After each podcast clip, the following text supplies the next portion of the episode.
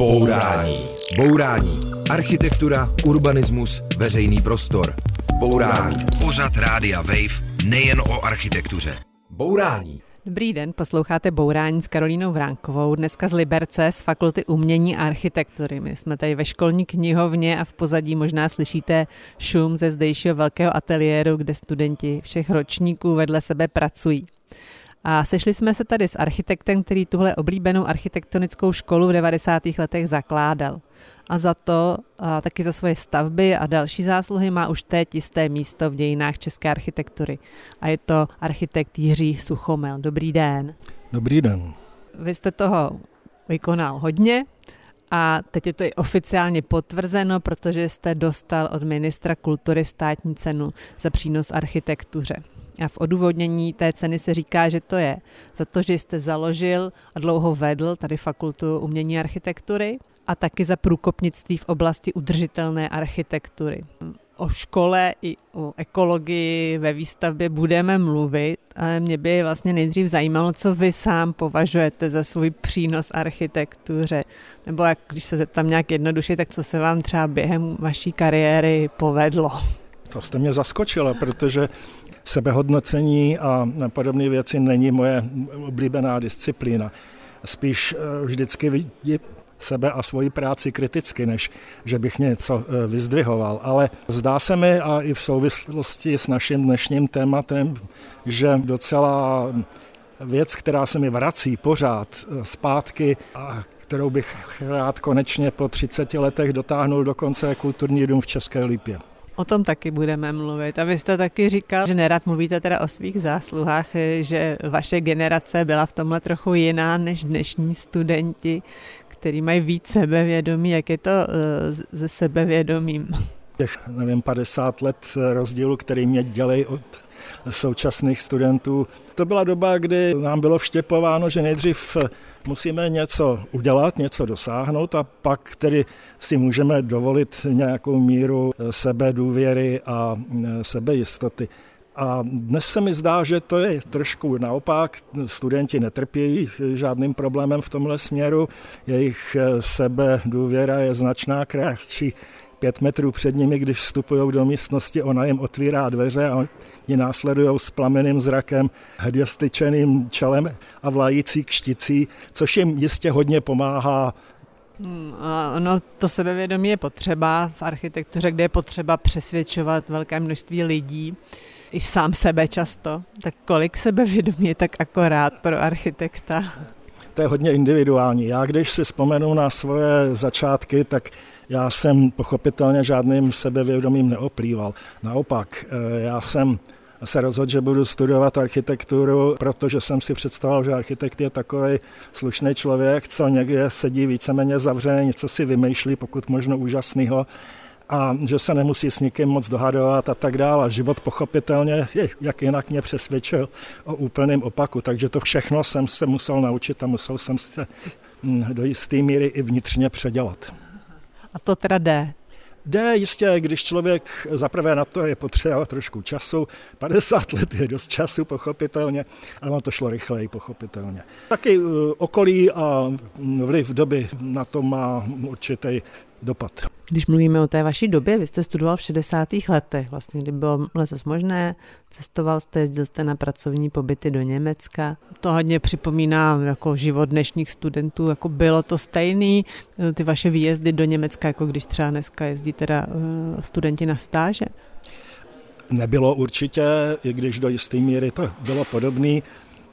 Tenkrát ta doba byla taková zmatená, komunismus se rozplýval jemně a objevovaly se v něm takový pukliny, z kterých bylo možné dělat různé věci, například cestovat, ale nebylo to nic samozřejmého, znamenalo to navázat nějaké kontakty v zahraničí. Já jsem jezdíval po většině tak, že jsem jezdil někam pracovat do nějaké projekční kanceláře nebo do Cáchna, univerzitu, k někomu do ateliéru. Tam jsem si vydělal pár set marek a pak jsem dál cestoval po Evropě. Tohle si asi umí každý teda představit. Nicméně nastal tam takový moment, který já si třeba moc představit neumím, že dvacátého prvního srpna devatenáct set šedesát osm ráno vy jste se dověděl, že do Československa přijela ruská armáda a přemýšlel jste, jestli teda na západě zůstat nebo se vrátit. Byl, byl vám dvacet čtyři, měl jste tam svoji tehdejší přítelkyni, tak jaký to bylo rozhodování? Obtížný, pochopitelně. Zaprvé to byl šok, protože vlastně tím skončili a absolutně všechny naděje, že se ten svět dál bude nějak pozitivně vyvíjet. A to už jste nějak věděl, nebo to už bylo jasný i třeba vám jako mladému člověku? To bylo jasný, když přijedou do Prahy Rusové na tancích, tak to bylo jasný, že to nebylo o čem pochybovat. A navíc jsem tam měl kamaráda, který utekl z N D R Němce, utekl přes západní Berlín a ten jako mě varoval, říkal, ty Rusové budou utahovat šrouby, nevracej se zpátky. No ale měl jsem v Čechách rodinu, rodiče, bratra, prostě se mi nechtělo opustit tady tu zemi, tak jsem pobyt v Německu natahoval, co to šlo a pak jsem se na podzim roku šedesát devět vrátil. Vrátil jste se tady k tomuhle rozhodnutí někdy později, jako přemýšlel jste o tom, jestli jste neměl zůstat, protože hodně vašich kolegů vlastně v průběhu let emigrovalo. To víte, že o celých dalších dvacet let jsem o tom přemýšlel a jsem měl vždycky pocit, že mám kufr zbalený a kdykoliv zase můžu vypadnout. Ale na druhou stranu ten víc než rok v tom Německu, šedesát osm až šedesát devět a i ty pobyty předtím, mě pomohly tuhle dobu překonat, protože jsem si sebou nes vzpomínky na jiný svět, na jinou společnost, ve který se dá žít normálním způsobem. A to mě pomáhalo vydržet tohle podivný komunistický akvárium. No a vlastně v těch sedmdesátých letech pak začali mizet vaši kolegové, emigrovali. Jaké to bylo, když v ateliéru postupně jako mizeli a ubývali architekti? Vždycky jsme toho strašně všichni, který jsme zůstávali, litovali a snažili jsme se s těma lidma dál udržovat kontakty, ale bylo to oslabení pro nás. A vy jste to věděli, že další den ten člověk nepřijde do práce? No byli lidi, jako byl Zdeněk Zavřel se svojí ženou Helenou Jiskrovou, který, když se rozhodli, že emigrujou, tak svolali všechny kamarády k sobě do bytu, sdělili jim, že emigrujou a nechali je, aby si rozebrali zařízení toho bytu. To bylo tak absolutní riziko, protože kdokoliv z těch lidí je mohl udat a nikdo je neudal. A někdo teda pouze zmizel. Někteří zmizeli jako tak, že jsme netušili, že už je neuvidíme. Dalibor Vokáč se svojí ženou a malou holčičkou, dcerou, odjeli legálně do Jugoslávie, kam pro ně přijel jejich německý kamarád, zavřel je do kufru auta a přes Rakousko je odvez z Jugoslávie do Německa. A to jste se dověděli jak? To jsme se dozvěděli, když se nevrátili z dovolený. To jste tady, tady začínala normalizace, vy jste se vracel a dostal jste se sem do Liberce, do ateliéru Sial a začínal jste v takzvané školce Sialu, což bylo přidružený pracoviště, kde byli mladí architekti, sídlili jste v přestavěném hospodě na vesnici, tady poblíž na Jedlové, to se všechno ví, je na to spousta vzpomínek, vlastně všichni, kdo tam byli, za prvé jsou docela známí architekti, za druhý na to velmi rádi jako vzpomínají a šíří se různý historky, jako kdo co vařil a kdo chrápal, dokonce Martin Reiner ve své knize vzpomíná, že chrápal, jo? Tak co si z té doby pamatujete vy?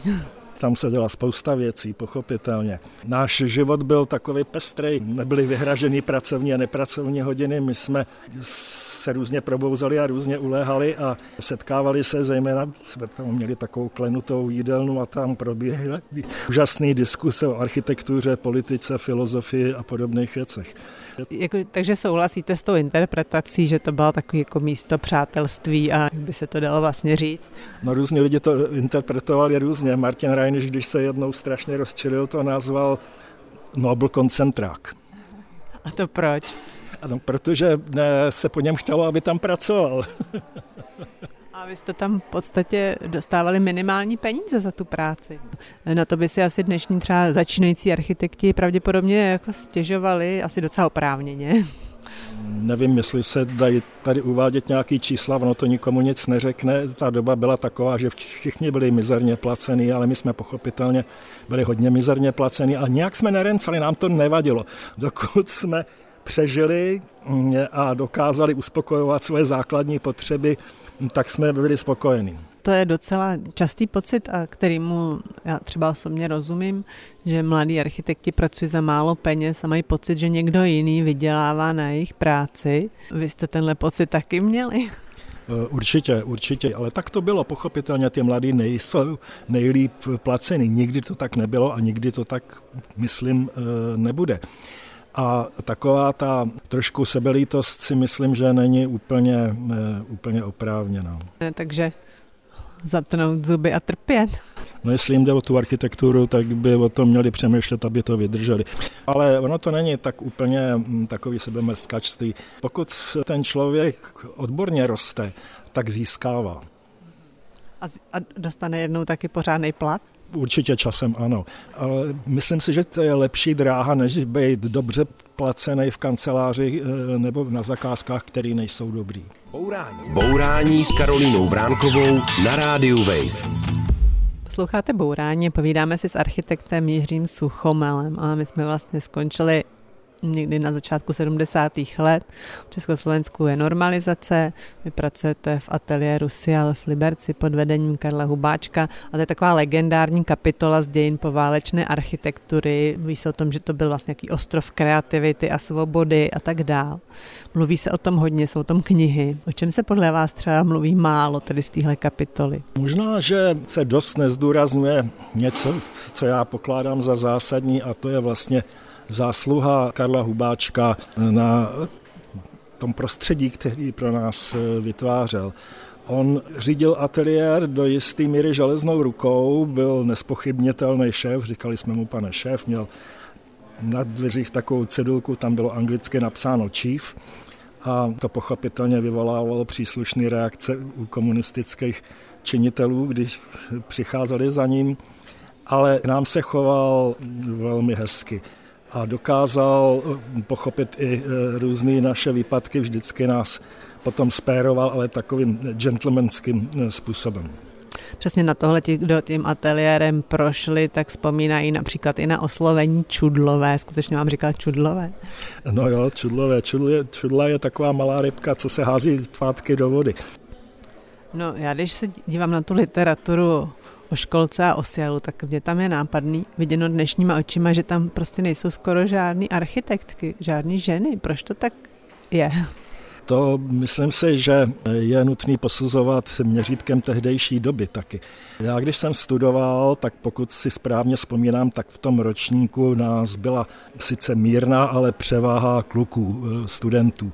Dneska tady, myslím, je to obráceně, dneska studuje víc holek architekturu než kluk. A potom, ona ta architektura je docela dřina, když se dělá zodpovědně a zvlášť v těch dobách, které byly takový jako namáhavý. Asi si to nezjednodušoval. Byly jiné příležitosti pracovní pro ženy architektky, kde měly klidnější život. Tak to zní, jako kdyby ambicí teda žen bylo mít klidný život. To asi tak úplně není, ne? Nevím, ne, není zcela jistě ambice, ale mají, do dneška mají životní zkušenosti spojení s rodičovstvím, kdy marná sláva si nemůžou dovolit tolik strádání a výbojnosti a já nevím čeho všeho, jako pánská polovička populace. No a ty vaše spolužečky, třeba nadané spolužečky, ty se tady do tohohle klubu nedostaly. Proč vlastně? Ale dostali. Byla tam Helena Jiskrová, byla tam Dana Zámečníková, byla tam Lída Švarcová, potom někdy v závěru se tam na krátkou dobu objevila Eva Eislerová. Která z těch žen byla prostě třeba důležitá? No já myslím, že zejména Helena Jiskrová si zaslouží v tomhle směru zdůraznění a myslím, že ona byla takový velmi zřetelný typ a ráda vstupovala zásadním způsobem do různých diskusí a snažila se upřímně se projevovat jako architektka zřetelným způsobem, což se jí taky dařilo. Takže jste, jste si ji poslechli v té diskuzi? O, tak jistě, jistě. My jsme se bavili rádi s kýmkoliv, družně a dlouho. No a vy pak teda jste pracoval v ateliéru Sial, nebo ono už to nebyl Sial, že ono to byla součást toho velkého stavoprojektu. Říkám to dobře? Ano, určitě, určitě. Po většinu času se to jmenovalo Ateliér dva stavoprojektu Liberec. Ano, a když si člověk právě uh, pročítá to, co se tam dělo, tak tam prostě vy jste pracovali na některých jako význačných zakázkách typu rekonstrukce Veletržního paláce, obchodní dům Máj, obchodní dům Ještěd a potom na nějakých technických stavbách a člověk se dozví o prostě problémech se scháněním zakázek, s materiálem, prostě takové věci, které vlastně člověk zná i z příběhů architektonických kanceláří jako dnešních. V čem byl ten rozdíl socialismus a dnešek? Ten rozdíl byl v tom, že za socialismu všechno bylo plánované. A soudruzi komunisti dobře věděli, co s váma chtějí dělat. Sial se tomu vymykal, snažil se a dařilo se mu. Sial vždycky měl jednu takovou nosnou problematickou zakázku, jako ten veletržák nebo obchodní dům v Liberci nebo Máj nebo cokoliv takového, co bylo politicky choulostivý, odborně choulostivý a nebylo snadné to na někoho jiného přenést. A to udržovalo samotnou existenci toho Sialu nebo ateliéru dva. Ale pak v závěru, v té druhé polovině osmdesátých let už jaksi komunistům trošku došly nervy. Já jsem se stal vedoucím toho ateliéru v roce osmdesát pět a oni zavětřili, že tam je novej, mladý, neskušený, tak se snažili nás dostat, odborný výraz by byl asi zglajšaltovat, na úroveň zbytku stavoprojektu, to jest, aby jsme byli standardním ateliérem produkujícím panelové sídliště. My jsme naštěstí předvedli, že to neumíme, pak neuměli jsme to, protože jsme to nechtěli umět a do podařilo se nám tu naši dosavadní pozici nějakým způsobem udržet. A, a na čem jste předvedli, že to neumíte? No, někteří kolegové byli přinuceni namalovat nějaký urbanistický obrázky sídliš, tak oni to udělali podle toho, jak si sami představovali, což se absolutně neshodovalo s tou panelákovou doktrinou. A e, to neuspělo u těch příslušných politických míst a odborných komisí, který to posuzovali, takže to bylo vráceno jako e, nepřijatelný a protože stavoprojekt potřeboval uspět, tak to nakonec tu práci dal někomu jinému, kdo to udělal tak, jak se to mělo udělat. Jo, takže správně špatně. Hleďte se, celý ten socialismus byl založený na tom, že lidi nechtěli mít problém. Podniky nechtěli mít problém, chtěli uspívat. Kdo neměl problém, měl sladký život relativně, dostával prémie a byl dobře zapsaný u komunistů. Takže na tohle slyšela celá řada lidí, ale Sial byl založený na úplném opaku. No ale mě to pořád vlastně zní, když se to tak veme dost povědomně. Ani dneska prostě velký investoři nechtějí mít problém, i dneska to chtějí mít co nejjednodušší, je potřeba s nimi nějak hrát, nějaký hry. V čem je ten hlavní rozdíl? Především to byla doba stupidity, laxnosti a takového zhloupnutí celé společnosti. To dneska není pravda. Dneska ta společnost volky, nevolky se musí snažit a všichni na sobě musí pracovat, architekti konkrétně, takže nemůžou takhle zakrdnět jako kdysi. No a já bych se teďka dostala k tomu domu, o kterém jste mluvil. To je jeden z konkrétních výsledků práce vaší a ateliéru Sial. A to je kulturní dům České Lípy. To je zajímavá stavba, která stojí na okraji historického centra, vlastně sousedí s klášterní zahradou, ale je trošku jakoby pod její úrovní, to znamená, že ji nekonkuruje a vlastně dobře viditelná je jenom z druhé strany, kde je vidět, že to je opravdu současná stavba s takovou prosklenou fasádou, šikmou a uvnitř je teda velký sál a několik menších sálů, vzájemně propojitelných. Co ještě se má o tom domě v České Lípě říct? Ten dům měl, aspoň pro mě, strašný význam. Zaprvé jsem na něm strávil od prvního naskicování po kolaudaci patnáct let. To je v tom věku kolem čtyřicítky strašně dlouhá doba. A doopravdy mě stál spoustu úsilí. Ve chvíli, kdy dostal svoji podobu, což bylo někdy koncem roku sedmdesát pět, o půl roku později my jsme pořádali na Jedlový takzvanou letní školu, vidíte už tenkrát, a měli jsme tam celou řadu lidí pozvanou na přednášky z různých oborů a přijel taky mladý vzduchotechnik, který nějakým řízením osudu dva roky pobýval v Kodani na technice A začal nám vyprávět o tom, že v té Kodaně postavili dům s nulovou energií a že tam získávají teplo ze slunce, že ho někde akumulují a nějakým způsobem užívají, a vyprávěli, jak je to udělaný. A jak to tak vyprávěl, tak já jsem zjišťoval, že te, ten kulturák je namalovaný přesně tak, že by taky takhle mohl fungovat. Měl šikmou jižní fasádu, byl zastrčený do země z nějakých důvodů jiných, estetických v podstatě, nebo urbanistických, aby tam nepřekážel v tom místě a tak dál a tak dál. Takže od té doby jsem se tomu věnoval. Tyhle nápady byly opřeny jenom vlastně o naše přání a minimum informací, které jsme mohli získat o mojich celosvětově tenkrát bylo málo v té, řekněme, polovině sedmdesátých let. Bourání. Bourání. Demolice nesmyslů. S Karolínou Vránkovou na Rádiu Wave. Posloucháte Bourání s Jiřím Suchomelem a my jsme v Liberci a jsme zároveň i v České Lípě a povídáme si o tamním kulturním domě, který Jiří Suchomel navrhnul a kde je uplatněná řada takových dřevních ekologických řešení, které dodneska fungují. Ne, tak jak se tam v tom kulturním domě topí a chladí? A dřív, než se dostaneme k tomu, jak se tam topí a chladí, tak bych rád vyzdvihl, že ten dům je celkově koncipován tak, aby toho topení a chlazení potřeboval co nejméně. A to je vlastně základ úspěchu. Když se podíváte na takové stavby z různých klimatických podmínek, takový ty běžný stavby, lidový stavby a tak dále, tak ty většinou víceméně intuitivně, ale i na základě zkušeností reagují na klimatické podmínky toho místa. Ale v té České Lípě, abych to nezapomněl, se to děje tak, že tam je šikmá jižní fasáda, která je zasklená, ale nejsou to okna. Za nima je pohltivá vrstva, kde sluneční záření se převádí na teplo, ohřívá vzduch, který dál je využívaný pro větrání hlavních prostor toho domu, buď přímo, nebo se to teplo akumuluje v základové desce toho domu a následně užívá v době potřeby, a ta základová deska taky dokáže se v létě vychlazovat a využívat vlastně pro předchlazování nasávaného větracího vzduchu. Až donedávna tohle všechno stačilo. Ten dům neměl totiž nikdy klimatizaci, nesměl mít, to bylo za komunistů vyhražený jenom prominentním stavbám. A dokázal s tímhle systémem docela dobře existovat.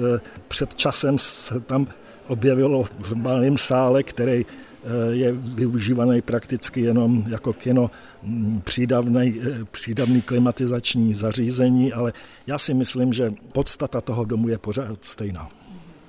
Jste různý jako inovativní způsoby izolování nebo akumulace tepla, rekuperace tepla jste zkoušeli i jinde.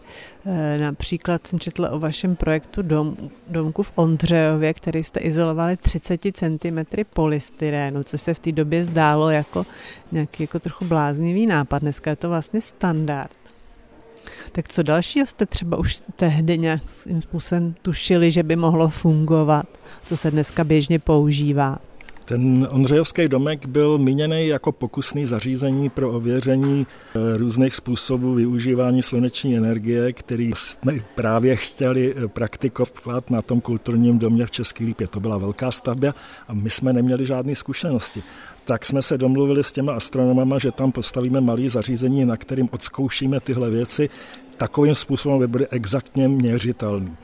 A to jsme tedy vymysleli, navrhli, vyrobili všechny ty složitý díly a když mělo dojít na betonáž, tak ten projekt byl škrtnutý rozhodnutím tehdejšího prezidenta Akademie věd. Takže jsme žádné zkušenosti nezískali a ten kulturák jsme stavěli podle nejlepšího vědomí a svědomí, ale bez zkušeností. Já se vrátím k těm vašim nápadům vůbec, jako co vás tehdy napadlo, co třeba se později stalo jako standardem, viz ten polystyren. Větší míra tepelných izolací, to bylo na Bíledni, že je správná cesta. My jsme se snažili hlavně využít víceméně konvenční nebo existující stavební konstrukce k tomu, aby fungovaly i ve prospěch tepelného hospodářství té budovy. To, to znamená akumulace tepla nebo chladu do stavebních konstrukcí. Namalovali jsme takový projekt do Tatranské Štrby na Slovensko, který měl mimochodem ještě větší míru tepelných izolací míněnou než ten sluneční domek, a i v jiných projektech jsme to se snažili aplikovat. Já se ještě vrátím ke kulturnímu domu v České Lípě. Ten dům je jako ve špatném stavu. Tak je velice omšelý a opadávají z něj keramické obklady a tak dál. Vy jste navrhl projekt jeho rekonstrukce, což je opravdu výjimka, protože většinou stavby z poválečné doby, na ně se povolá nějaký anonymní projektant, který navrhne opravu nebo rekonstrukci a podle toho to pak taky vypadá, viz třeba termál nebo dům bytové kultury nebo obchodní dům Kotva, kde proběhla spousta necitlivých zásahů. Tak jak se v tomhle případě povedlo, že jste mohl tu rekonstrukci navrhnout právě vy? My jsme spolu s mým kolegou a někdejším žákem Jiřím Janďourkem namalovali asi čtyři varianty, jestli se ne tu možných úprav toho kulturního domu, který reagovaly na potřeby města, měnící se potřeby města. Snažili jsme se, abychom nejenom ten dům zachránili v jeho podstatě, ale aby i jeho využití se přiblížilo právě soudobímu životu. Takže postupně jsme tam navrhovali víceméně z iniciativy toho města městskou knihovnu, úpravu, dokonce i na divadlo, různé kombinace, a pořád čekám na nějakou fázi, kdy postupně se měnící politické reprezentace toho města dojdou k závěru, že něco z toho je použitelné. No ale zpátky ještě k té otázce, jako jak se povedlo, že oslovili tady s tím projektem vás, protože standardně to probíhá tak, že se někdo pozve, kdo to má nějak opravit a dopadne to jako různě, ale většinou ta stavba úplně pozbude ty své původní kvality. Oni kdysi dávno vypsali soutěž, který jsem se zúčastnil já a samostatně se jí účastnil i Jiří Janďourek. Oni si vybrali jeho návrh přestavby na knihovnu, ale protože jsme seděli těsně vedle sebe, každý u svého stolu, ale v jedné místnosti, tak jsme se snadno domluvili, že budeme pokračovat na té práci společně. To město navíc se zachovalo do té míry ušlechtilé, že si vzpomnělo, že existuje něco jako autorský práva, a postavilo se k nim vážně, což je tedy obdivuji. No a nicméně teda musel jste si asi trochu připomenout. Možná, ale nebylo to, nebylo to určitě nic výrazného. Město Česká Lípa si jak, tuhle problematiku uvědomovalo z vlastní iniciativy. Že v tomhle případě jste měl štěstí. Měl jste štěstí ještě v jednom případě, a to byla Česká pojišťovna, která je tady v Liberci a kterou vy jste vlastně rekonstruoval a hodně významně jste ji vlastně přestavil, ale obrátili se teda na vás. Taky jste se musel připomínat. Ne, tam to bylo v dobách ještě, kdy ta pojišťovna si mě pamatovala, byli tam lidi, kteří si mě pamatovali a pamatovali si Sial, takže se obrátili tímhle směrem. Stavby z šedesátých, sedmdesátých, osmdesátých let se většinou moc nerekonstruují, většinou se řekne, že mají příliš mnoho teda technických problémů a je lepší je zbourat, ale vy jste vlastně tu pojišťovnu zásadním způsobem dost předělal. Jaká je vaše zkušenost? Dají se ty stavby přestavovat?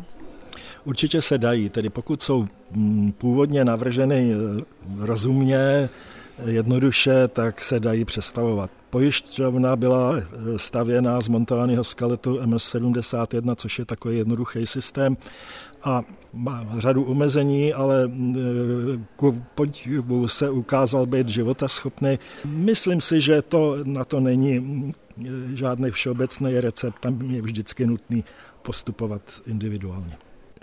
A asi teda přizvat autora k těm rekonstrukcím. Pokud je tedy cílem zachovat podstatu té architektury původní, tak by u, u toho architekt a autor měl být přítomen. Což nemusí být vždycky pravda. Stává se architektům mý generace, že koukají smutně na to, jak jejich domy jsou bourány.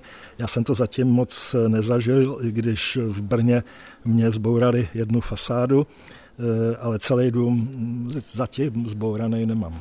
A to je uh, váš dům v Brně, který, jo, který teďka slouží jako obchodní centrum Letmo. Je to taková organická budova, vlastně velká organická bílá fasáda s takovými okny ve tvaru kapek nebo něčeho takového a je proti nádraží. Tak jak se vám tady ta fasáda líbí? Především musím korigovat, to není můj dům, já jsem tam dělal jenom tu fasádu na něj původně. Tu stavbu řídil architekt Kurfürst, brněnský architekt, a ta naše původní fasáda odpovídala tomu původnímu využití jako administrativní budova firmy Vítkovice. Byla řešena jako provětraná dvouvrstvá fasáda s ochranou proti teplu, ochranou proti hluku. Škoda, že se nezachovala, mohl to být podobně jak kulturní dům v České Lípě příklad určitého logického uvažování o architektuře. A když jedete do Brna, tak tady tu fasádu musíte vidět, nejde skoro ji nevidět, protože to je hned u nádraží. Tak jaký to je, jaký to je pocit, když se na to díváte na, na, máte pocit, že vám ten dům někdo zkazil, nebo tu fasádu někdo zkazil? Mně je líto, že už tam není, ale do jisté míry to chápu. Měnící se doba přináší měnící se nároky na ty stavby a není možný si představovat, že to, co se jednou postavilo, navždy vydrží. No a ta vaše se vám líbí víc. Tak pochopitelně člověk se nedokáže od svých záměrů úplně osvobodit. Bourání. Bourání s Karolínou Vránkovou na Rádiu Wave. Posloucháte Bourání a sedíme na Fakultě umění architektury v Liberci s jim mnohaletým děkanem a vlastně zakladatelem, architektem Jiřím Suchomelem a slyšíme teda tady šum ateliéru, kde jsou studenti. Kolik vlastně vy jste učil budoucích architektů? Myslím si, že stovky prošly jaksi tím ateliérem, co jsem vedl. Diplomantů mám asi osmdesát, jestli se nepletu za tu dobu. Řadu z nich si pamatuju velmi zřetelně, s řadou z nich se ještě stýkám, což je velmi půvabný, když se ke mně hlásejí lidi po deseti, dvaceti i víc letech. A jaký by měl mít teda člověk předpoklady, aby se vůbec měl na architekturu hlásit? Měl by být vynalezavý, odvážný, měl by se o věc zajímat, což by měl projevit tím, co ví trochu a hlavně tím, co dokáže. Může si to člověk nějak sám diagnostikovat, jestli se na to hodí? Ale hleďte se, nedělíme z toho problém života a smrti.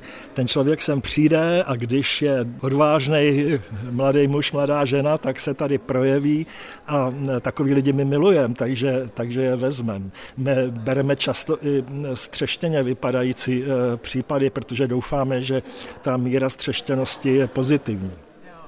Jo, takže střeštěnost nevadí. A co vadí? Vadí jaksi unilost, nenápaditost, nezájem, to je, ten je viditelný, když ty lidi přichází a teď vlastně na nich vidíte, že by právě tak mohli se ucházet cokoliv jiného než architektura, no tak jaksi nedělají úplně přesvědčivý dojem. No a teda když ty studenty přijmete, tak oni pak teda pracují tady v tom vašem velkém společném ateliéru. To je vlastně specialita vaší školy. Mělo to třeba nějak trošku přivést sem tu atmosféru školky Sialu? Určitě v ten okamžik, kdy jsem tu školu formoval na začátku, tak jsem měl několik málo zkušeností s podobným prostředím. Ta hlavní zkušenost byl můj jednosemestrální pobyt ve Spojených státech, kde jsem vyučoval na univerzitě v Ann Arbor. A taky podobný, i když opačný zážitek z Technické univerzity v Mnichově, ale vzpomínky na Jedlovou, vzpomínky na Sial, vzpomínky na to souručenství lidí hrály významnou roli. A já vím, že studenti to tady mají rádi, že to funguje, že se opravdu jako učí jeden od druhého a tak dál.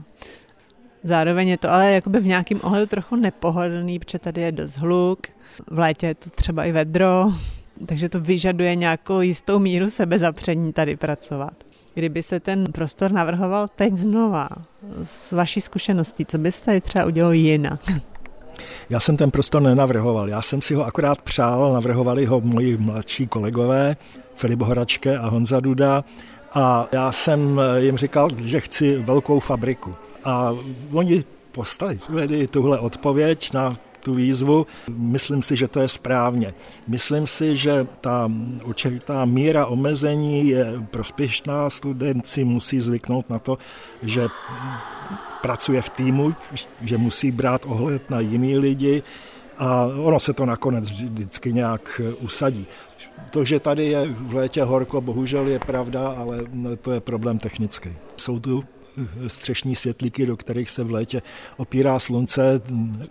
Desítky let tvrdíme, že je nutné s tím něco dělat, ale zatím na to ještě nedošlo. A je to řešitelný, pochopitelně. Za dobu vašeho působení tady vzniknul tady tenhle ten velký ateliér, vznikla budova G, kterou navrhli vlastně, obojí navrhli vlastně pedagogové školy. Vzniknul rektorát, který jste navrhoval vy, to, to jsou všechno tři budovy, které vlastně jsou tady na dosah. Za dnešní situace by se asi očekávalo, že na takovéhle budovy bude architektonická soutěž, otevřená architektonická soutěž, tak proč byste to vlastně zadali těm pedagogům? A... To všechno vyplynulo ze situace těch devadesátých let. Tady ten ateliér, to byla přestavba menzy, tady stála menza a tehdejší rektor se rozhodl, že je nevyhovující a že ji přestaví a my jsme nově vzniklá fakulta, takže on se rozhodl, že nad tou menzou postaví ateliér pro nás a výběr těch architektů tenkrát byl jednoduchý na základě přímého rozhodnutí rektora. U těch dalších staveb tomu předcházelo založení architektonického ateliéru, profesionálního ateliéru na univerzitě, který vznikl z vůle a z přání univerzity, protože univerzita si říkala, když tady máme fakultu architektury, když tady máme odborníky, tak proč jim nesvěřit plánování, projektování našich potřeb. Dneska by se asi požadovalo, aby takovýhle úkoly se řešily soutěží a vy možná budete hájit tu vaši cestu, tak v čem jako je lepší? Já si myslím, že není nic špatného na tom, aby funkcí architekta stavby byl vybírán člověk zadavatelem té stavby tak, že na základě toho, že ten zadavatel k němu má důvěru. Ostatně v jisté podobě jsou takhle organizované architektonické soutěže, vyzvané soutěže. Ale tam to soutěžení těch nápadů, který většinou přináší zajímavý výsledky a kterému tady nedošlo. Mohlo by se to vyvíjet nějak jinak a třeba i líp, když by tady došlo k nějakému střetu různých nápadů a myšlenek. Já si myslím, že oba ty postupy jsou možný. Nechci nic zlehčovat, nechci nic odmítat. My jsme se účastnili x soutěží, občas jsme uspěli, občas ne. Soutěžili jsme například na operu v Paříži, soutěžili jsme na celou řadu zahraničních velkých staveb, kde jsme neuspěli. Jestli ty vítězný návrhy byly lepší než ty naše soutěžní, nevím. Porota se tak rozhodla a to je v pořádku. Já bych se teď přenesla do současnosti, nebo možná skoro do budoucnosti. Vy se teď na fakultě zabýváte tři dé tiskem z betonu, tak co ty vaši roboti zatím postavili? My zatím ještě nestavíme, my tiskneme vzorky konstrukcí stavebních, nejsme tak daleko ani... Nemáme takové zařízení, které by dokázalo vysloveně stavět na staveništi. I když to, co provozujeme v Praze v Kloknerově ústavu, je zařízení, které dokáže vyrobit tištěné díly docela zřetelné velikosti a pravděpodobně by bylo možné z nich něco dohromady složit. Bourání byl před časem Federico Diaz, který taky experimentuje s tři dé tiskem z betonu, z velkých věcí. A ten teda tvrdí, že domy určitě budou stavět roboti. Zase jako skeptici říkají, že to je jako příliš drahý a složitý a že domy nebudou stavět roboti. A tak to si myslíte vy, bude ten tři dé tisk nějak uplatněný opravdu při běžném stavění? Já si myslím, že některé domy budou stavět roboti, respektive jejich konstrukce nosný budou stavět. On dům je mnohem složitější věc, než jenom betonová konstrukce. Takže trošku to musíme odkázat do příslušných mezí. Ale už dnes jsou na stavbách k vidění víceméně robotický systémy, který zatím dělají trošku podružný práce. Viděl jsem firmu Hilti, jak pomocí robota vrtá otvory do stropních konstrukcí pro zavěšování rozvodů všelijakých. A x subjektů po světě, desítky už dneska tisknou domy nebo jejich části na stavbě, takže to není žádná fantasmagorie, je to jenom otázka času, kdy to tak bude i u nás. My už budeme končit a máme čas na poslední otázku. Nás poslouchají teda studenti architektury, mladí lidi, tak mě by zajímalo, jestli byste mohl říct něco, co kdybyste býval věděl jako mladý na začátku kariéry, tak by vám to bylo bývalo pomohlo. Co byste třeba mohl teďka říct těm, co teď jsou na začátku kariéry? Obávám se, že jim nic takového nenabídnu. Nejsem si vědom žádného kouzelného figlu, žádného triku, který je možný obejít, obelstít ten dlouhodobý vývoj a práci sám na sobě. Takže přeju každému, aby se mu to povedlo a držím jim palce. A kdybyste měl poradit teda svému mladšímu já, jo, mladšímu Jiřímu Suchomelovi, co by měl dělat, tak co byste poradil? Možná bych, ono, po bitvě každý generál, že, ale trošku méně kompromisu. Aha, a to je zajímavý, v jakém směru? Obecně, protože občas, a to se stane každému, člověk si myslí, že když ustoupí v něčem, takže vyhraje, není to tak vždycky. Takže třeba jako v debatě s klientem být nekompromisní? Spíš si myslím, že se to týká vnitřního světa architekta, který sám si myslím, že nemá se sebou uzavírat kompromisy. To je vážná rada a dobrá rada, tak děkuju. To byl Jiří Suchomel, architekt, dlouholetý děkan Fakulty architektury a umění v Liberci a teď čerstvě taky nositel státní ceny za zásluhy o architekturu. Tak děkuju, nashledanou. Děkuju taky, nashledanou. Já se loučím i s posluchači a díky, že jste poslouchali tohle vyprávění jednak o legendárních starých časech a taky i o budoucnosti stavění a možná i bourání. Mějte se dobře. Nashledanou. Nemáš nikdy dost bourání? Poslouchej náš podcast a bourej kdykoliv a kdekoliv. Přihlas se k odběru podcastu na wave tečka cz lomeno podcasty.